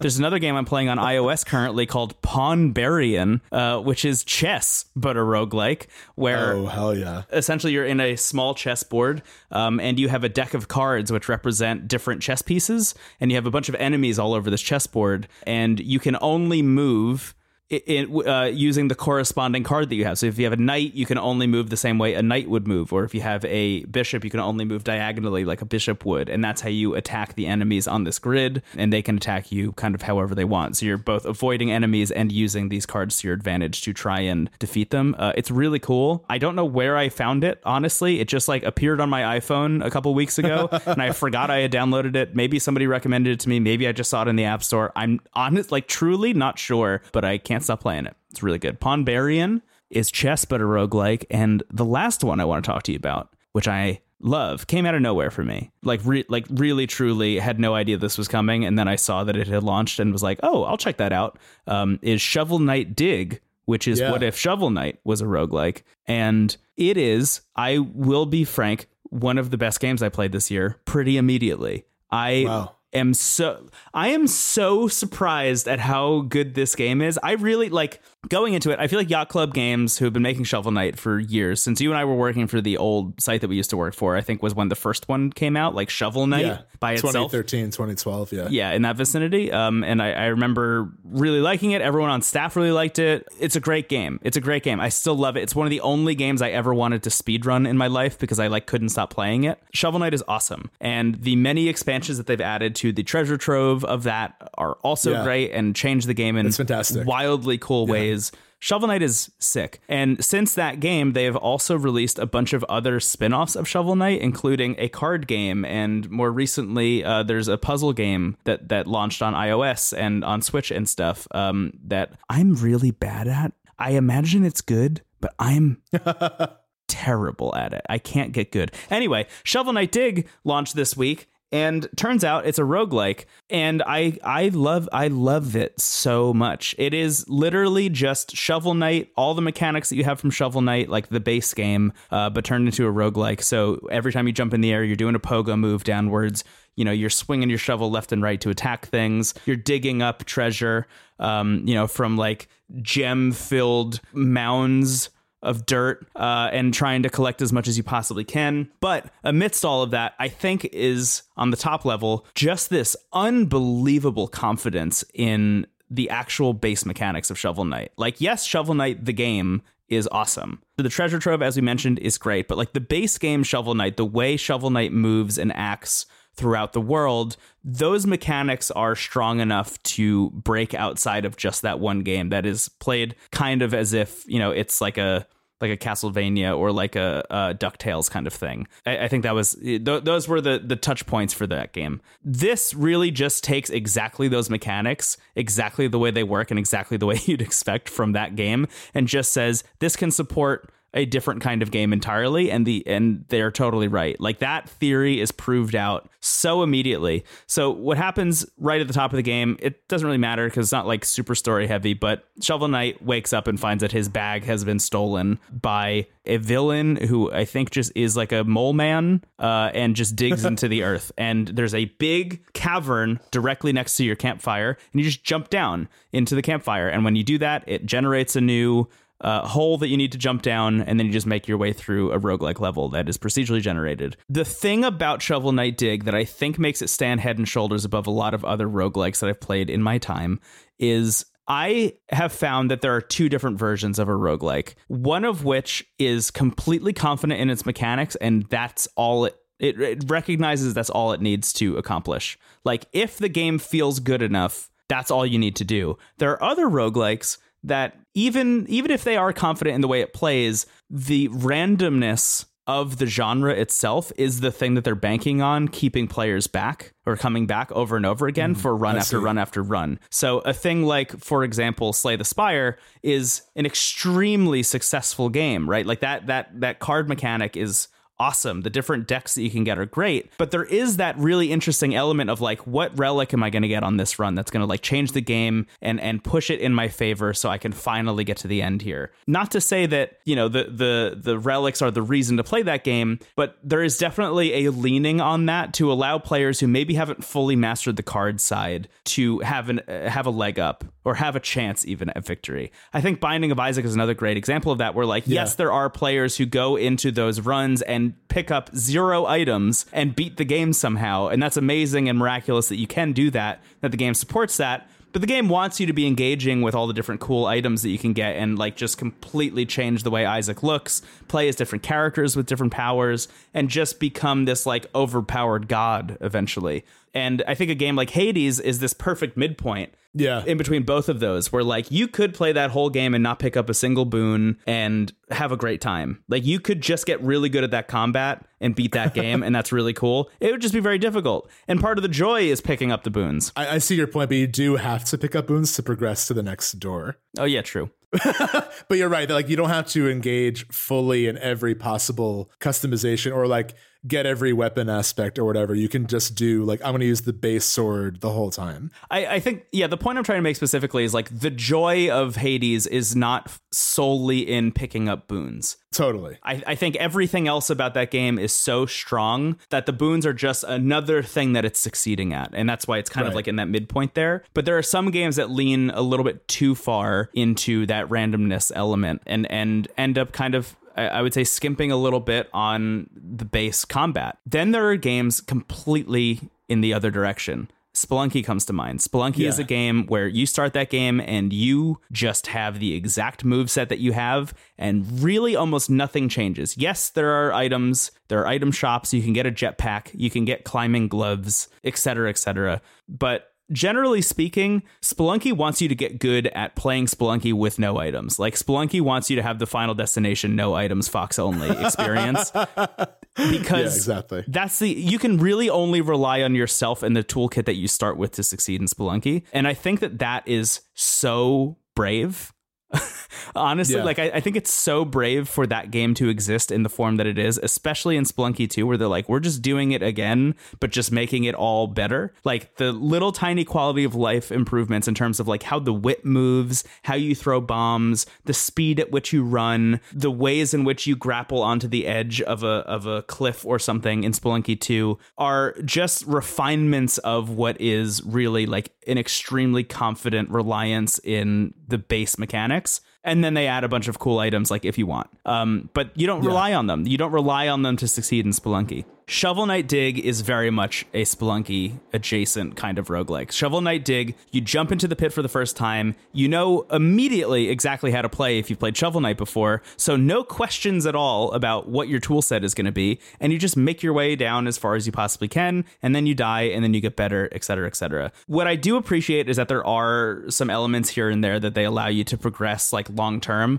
They have the thing that i love from binding of isaac where you can unlock the potential for items to appear in future runs. So like, okay, I went up and I talked to the shopkeeper up at the campfire near near uh, my starting area, and I bought a ring that lowers fire damage. That doesn't mean that you always have the ring that lowers fire damage. It means that sometimes now that ring that lowers fire damage might appear in runs sometimes, uh, and will sometimes if you get that ring make you want to say go to the fire area instead of the water area when the choice is presented in front of you. So they have that, which I think is great. I also recently unlocked an armor who gives you the ability to equip different armors that have trade offs and buffs. So, for example, you have more health and you take less damage, but also you get way less currency, so you can't unlock anything anymore uh, if you're always wearing this. So, like, maybe only wear this on runs where you're trying to like progress as far down as you can. There's another one that is just made of gold, and it's like it just is made of gold. It doesn't do anything for you. You're just made of gold now, uh, which Yeah. is really great. So they do have this like nice balance between permanent unlocks and also like just the chance for cool stuff to happen in your run. But really, at the end of the day, they just want you to get good at being Shovel Knight, and I think that that's really impressive because I don't see a lot of roguelikes coming out these days that are that focused on just its singular mechanics, and I love it. I think I think I think it's really, really, really a stunning game. That's awesome. Yeah, I think you're onto something with with sort of having those two broad categories. And obviously there are elements of both in a lot of roguelikes. I think Hades, like you said, is really the perfect middle ground. I think Yeah. about FTL as maybe the opposite, where FTL is like all about this is going to mm. be a different experience each time. It doesn't really matter if you got good at the game because you might just Yeah. be o- above a sun at one point. And like, you know, I think some people might find that frustrating, but that is what the game is going for. You know, I, I think it is telling that in Into the Breach, it was a little bit less just completely up to chance. Mm. But I do think that there are game. I think FTL is an example of a game that succeeds in okay, like giving orders to these this crew on this ship is inherently fun and and like you know there's rpg elements there but the Yeah. draw of the game is every run is going to be different and i think you're right that a lot of more um, recent R- uh, rpgs you can tell what i'm used to talking about uh, more recent roguelikes have been more interested in every run is going to be different Yeah. which I think that can still be the case even in a game like Spelunky or Shovel Knight Dig when it's the intrinsic value of learning a new skill or being like, Yes. oh, like I think a big joy in Spelunky is realizing what systems work with others. Like, mm-hmm. oh, if I throw a bomb into this lava pit and lava spills on the floors below me, like I can use, I can actually use the level. And in that, not only are you understanding like how to control the character better, but you're also understanding like how the level design can hurt or help you. And mm-hmm. that is really very much different every time because it's procedurally generated. So there's infinite possibilities there, even if it does feel like you're on paper doing the same thing each time. It's a delicate balance because you do want it to be like you do want some variety, but I think you're right that it shows a lot of confidence in the design to have the reason you are coming back is because you want to get better at this or you Yeah. want to see what you can do as this character with this ability. Yeah. It's really cool. I, I find that there are a lot of games where you can tell pretty early on what the loop is going to be, like what the core loop is going to be. And if the answer to that ends up being, I just have to get better at this combat that I don't like very much, regardless of all of the other cool modifiers that can happen in the video game, sometimes as soon as you can see yourself 10 hours from now still not being good at it, you just you just get off the train early, you know? And I think you bring up a great point with FTL. That's not to say that the games that are leaning fully into randomization are bad. There there is the possibility space for those games to be incredible, like FTL. But I, I do think that there are really two different schools of thought here, and the Shovel Knight Spelunky side of things, I don't see that frequently. So when one does come along and feels this good and like sticks the landing, it really immediately like launches itself into a pantheon of games for me. Uh, which I think is really cool. Like, I honestly, I think a good uh, kind of middle ground as well is Rogue Legacy.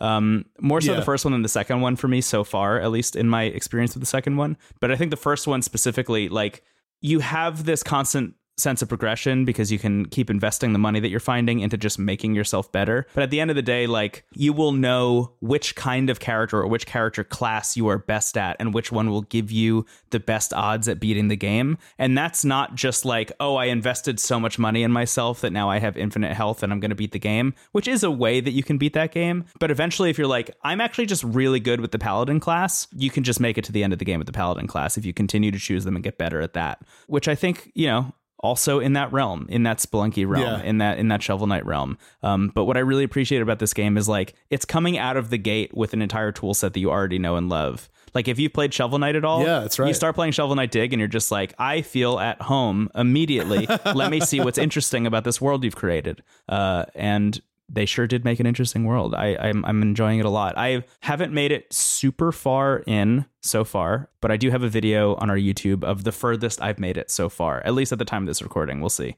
You know where I'm at by Wednesday when the episode comes out.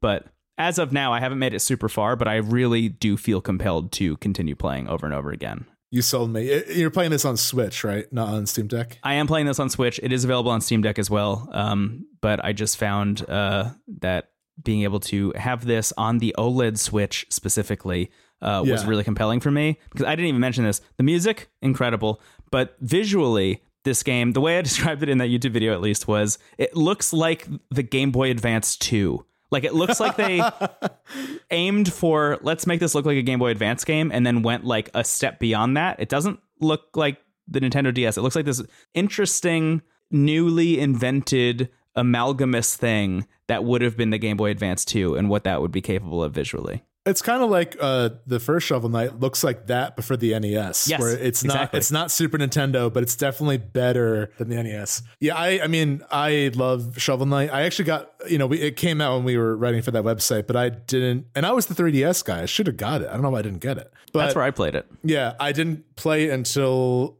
I think the beginning of this year. Early this year, I got Treasure Trove on the Switch, and it's incredible. I do remember you texting me earlier this year and being like, I'm so sorry I'm late to this, but Shovel Knight is awesome. I was like, yeah, it is. I remember you said you're like I I I think and hope you'll love it, but it is this kind of weird era to play Shovel Knight in where the idea of a retro love letter game has become in some ways retro or at least way more common. Like Yeah. when Shovel Knight came out, that was like there were there there was the beginning of sort of a um nostalgic era for games. I think like that Yeah. was not too long after like Scott Pilgrim the movie came out and also Scott Pilgrim the game and like stuff like Castle Crashers where there was just like that late 2000s early 2010s there was a lot of 90s nostalgia. Um and there still is obviously but like in games specifically. Yeah. There were like games dealing with that nostalgia. and I think Shovel Knight's a great example of not just referencing the past in a way of like, dude, you remember this band? Like it's it's actually taking influence and also like making good on a lot of intentions that were not fully executed from that era. Like I think Yeah. again, one of the one of the biggest influences for Shovel Knight is Simon's Quest. A lot of the games that inspired that game were games that had really great ideas and really big goals, but like fell a little short of it. And Shovel mm. Knight was like, I'll fulfill all of your dreams at once, which is kind of amazing. And it makes me really excited for their uh, Yacht Club's like new series, Mina the Hollower. Seems to be the aesthetic of that is very much Game Boy Color too, like not Game Boy Advance, Yeah. but like a little bit better than Game Boy Color, and seems very like. I remember they they first showed footage of that shortly after I got into the Oracle games, so like full circle. Uh, Yeah. I'm really excited to see what they do next, and I'm definitely going to pick this up. It sounds awesome. Yeah, it re- it really just like rocketed itself up the list for me this year. Uh, it it I don't know. I don't know if everybody feels that way about it. I haven't read a bunch of reviews about it, but um, I I am very excited about it personally, and I think you'll like it a lot too. Yeah, I'm sure I will. Because again, I, I, love I love Shovel Knight. I think it sounds like if you like Shovel Knight, you'll probably at least enjoy this. yeah, I think so. it's so. the same mechanics. It has all the same like humor and stuff as well. You know, like I I did a run. Uh, I think it was yesterday where I went down into uh, this one secret area that I had found, and when I went in. I saw a, a, big guy holding a big bag, and I was like, oh man, I'm so excited to see what's in that big bag. And as soon as I started walking towards him, the door behind me shut, and a bunch of rats flying in the air holding bombs appeared in this room that I was in, and I needed to kill them all to be able to open the door and escape this room or talk to the bagman. Uh, and just got like annihilated. Just got like so so close to death. I was like one health left when I finally cleared it, and I was like, I did it even if I die as soon as I step out of this room, I get to at least see what happens when I talk to this bag man, just in the event that I run into him again in the future. Like I'll know I'll know if this is worth it or not. And I went to go talk to him and he was like, Hey, I'm the bag man. So nice to chat with you. And that was it. And I was like, okay. And I talked to him again. He was like, What, do you want something? I don't have anything for you. That's amazing. And then I left. Uh, but I love that. Like honestly, yeah. like that's great. that's that's what roguelikes are all about to me. There's so many fun and bizarre NPCs and Shovel Knight as well that I imagine they have fun with in this game too. They really do. Um, yeah. It's a prequel to Shovel Knight, by the way. Oh, interesting. There is a canonical timeline. Yacht Club Games released a canonical timeline recently. Uh, I also still have to play. I'm basically almost done with like Shovel Knight's main quest, but I haven't played as King Ooh. Knight or or uh, Plague Knight or the Grim Reaper Knight. I forgot what they're called. They have like a scythe. So I'll I'll report back. Maybe I'll, I'll, I'll do that. Spectre Knight. Thank you. I know that one of the moves King Knight has is essentially like the Wario tackle and mm-hmm. then the like Super Mario World spin, which yeah. I love that like again, it's like they're they're not just beholden to the past, but they're really like running with these ideas that like there are so many mechanics from older games that you could again just be like, we're focusing entirely on that as yeah. a game, you know? Like the spin jump that breaks blocks from Super Mario World. That could be a whole game. Totally. Uh, yeah. So and the pogo move is great still in yeah. Shovel Knight Dig. Yeah. They actually take it a step further in Shovel Knight Dig than they did in the original game too, which I, I think is really cool. Where the way it works is when you jump in the air, you automatically pogo. Like there's no way to actually launch into the pogo move. It's just if you jump, you automatically do it. And if you land on something that you can bounce off of, you will. But as soon as you land on something you can't bounce off of, that's when you stop pogoing. So there oh, are sometimes in the procedural generation entire levels that you need to clear that are just filled with things that you can pogo off of and you can never touch the ground. So you're just bouncing off of enemies and and like dirt blocks and stuff for like five straight minutes just trying to not die, which is exhilarating and terrifying and uh, really rewarding when you figure it out or when you get to the bottom of it or not. Um, and in those moments, I, I think to myself, like, this is just Downwell, also. Like, Downwell is another one of my favorite roguelikes. Yeah. Speaking of games that are like really committed and, and, and confident about their base mechanics, it's amazing that Shovel Knight like you look at that tool set, you look at the tool set that Shovel Knight has at his disposal and just think like, oh yeah, that could even support just being downwell. But I love that it's just here as like a flair. It's just like every once in a while you'll run into something like that where you just play downwell for a couple of minutes. It's great. It's it's it's a really it's a really impressive game. Uh, I, I've been just blown away by it. Yeah, I, I might pick it up as soon as we're done recording. Honestly, it sounds awesome. I have a video about that one also on our YouTube, and like truly, I almost sat down to play more of it today and record it. So I could see myself. They have like a daily challenge thing like Spelunky. I could see myself getting into that. Oh, cool. Uh, so I would love to watch that. Yeah, yeah, stay tuned if I if I end up doing that. Uh, to our YouTube.com slash into the cast. Yes. Do you with all that? Now that we've gotten out of your gauntlet, now that we've uh, perfectly uh, adjusted our Steam decks and talked about puzzles, do you want to wrap up once and for all I, for the, for this week? For this week, to be clear, yes, the show is still going. Cool. Well, hey, thank you so much for listening. If you like the show, into the cast.online is our hub for everything. Places to review the show, also links to our Twitch and YouTube. I am going to begin my Halloween spooky season streams soon. That's right. Uh, this episode comes out Wednesday, so this coming Saturday, I'm going to begin that. Basically, once a week, I'm going to stream a horror or Halloween esque game. Uh, I will release the schedule for that soon. Streaming for us is obviously always kind of impromptu, but for whatever reason, when I have like a project in mind, I like having like an announced schedule. So for Halloween, it's pretty easy. Uh, weekly is, is pretty doable for me. So I will let you know when all that's happening and what games I will be streaming. I'm very excited about that. Can't believe it's already almost October. That's Yeah. wild. Pretty wild. Another announcement at the end of this week, you will be getting our God of War bonus.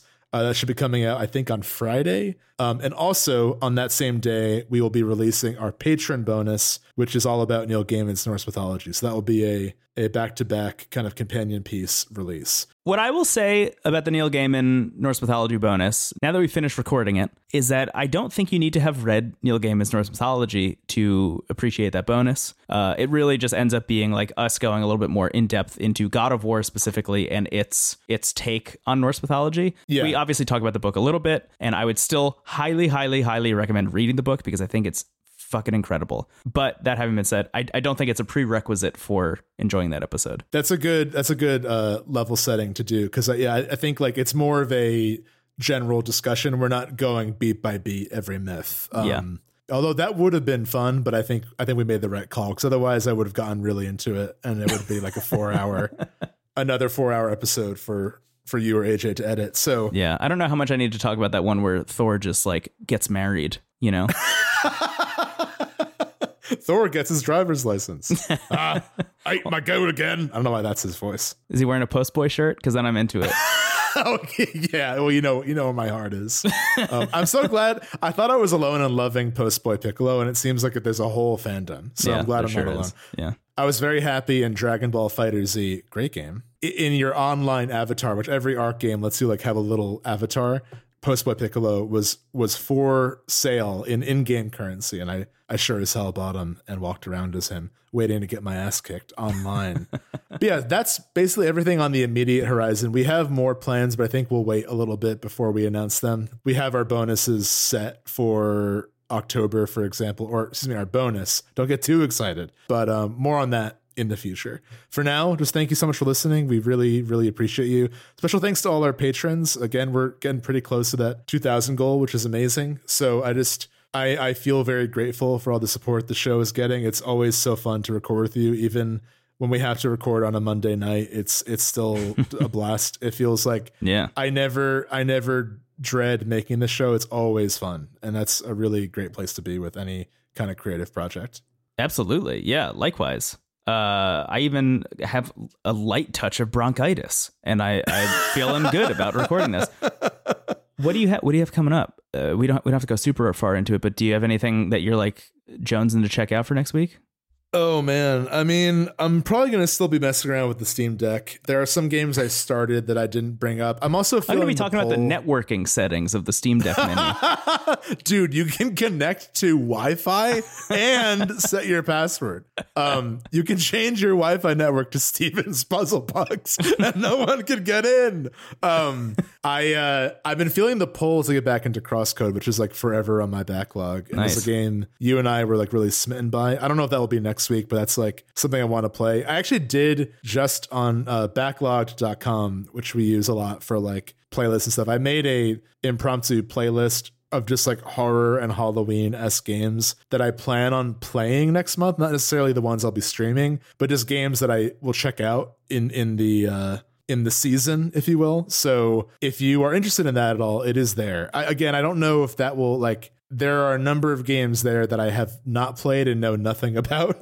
so I'm really excited to go into a few of those completely blind. But uh, there's there's not a guarantee that that will be brought to the show. So it's not necessarily like totally a book club thing. But um, if you want to see what's kind of on my radar, uh, it's on Backloggd, which I thought would be fun to share. Otherwise. I don't know, man. I mean, this this time of year is interesting. I feel like October is always like where I feel the looming uh, responsibility to get uh, game of the year stuff in order. Yeah. Which feels faster than ever this year, honestly. Like I know I always say like time's flying by, but like it really has in this case. So I will probably be revisiting some stuff as well. Like there there were a lot of games that came out early in the year and then Elden Ring came out and just buried everything for a season. So I definitely want to like for example, I want to get farther into Xenoblade 3, which is a game that you and I really love and Yeah. I'm any other game I would be done with it by now, but you know, I'm I'm probably a third of the way through or something.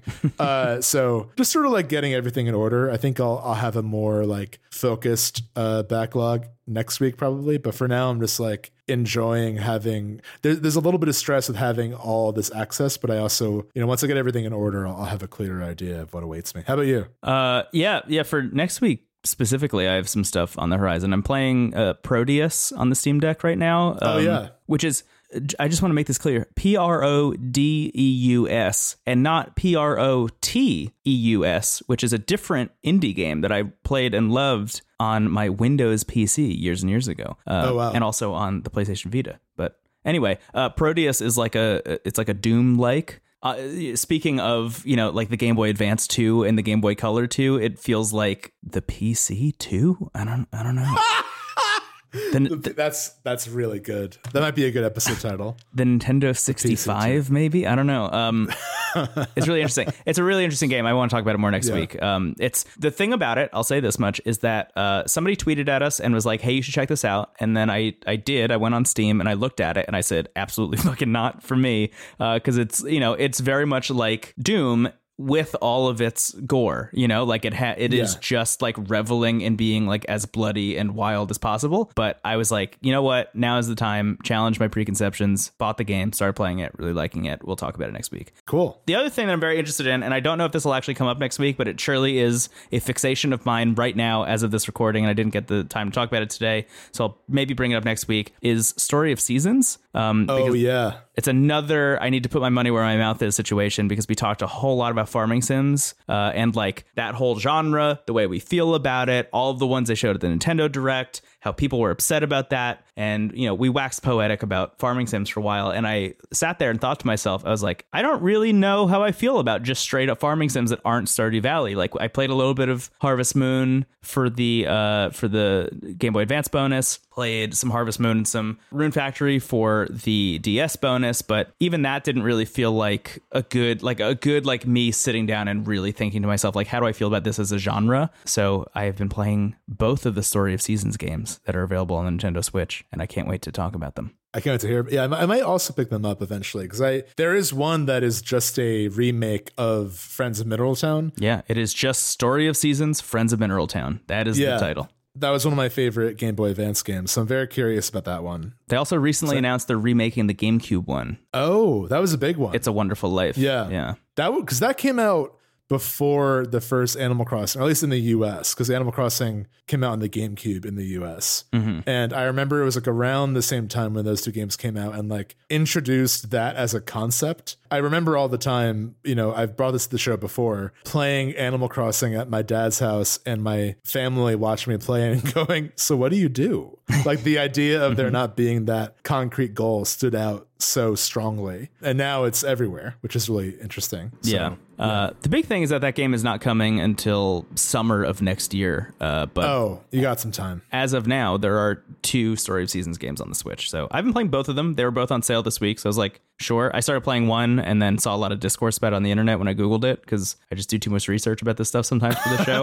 uh, and was like, well, I won't know how I feel about this one until I also play 15 hours of the other one. So that's what I'm endeavoring to do. Uh, expect to hear about that next week. But that's it. That's all I got. Thank you for your time. Have a wonderful week. Yes, please, please, please enjoy your week. Thank you so much for listening, as usual. Into the Cast Out Online, baby. My name is Brendan Bigley. You can find me on the internet at Brendan Bigley. I'm Stephen Hilger. You can find me at Stephen Hilger. Take care of yourself. Bye bye. Bye bye.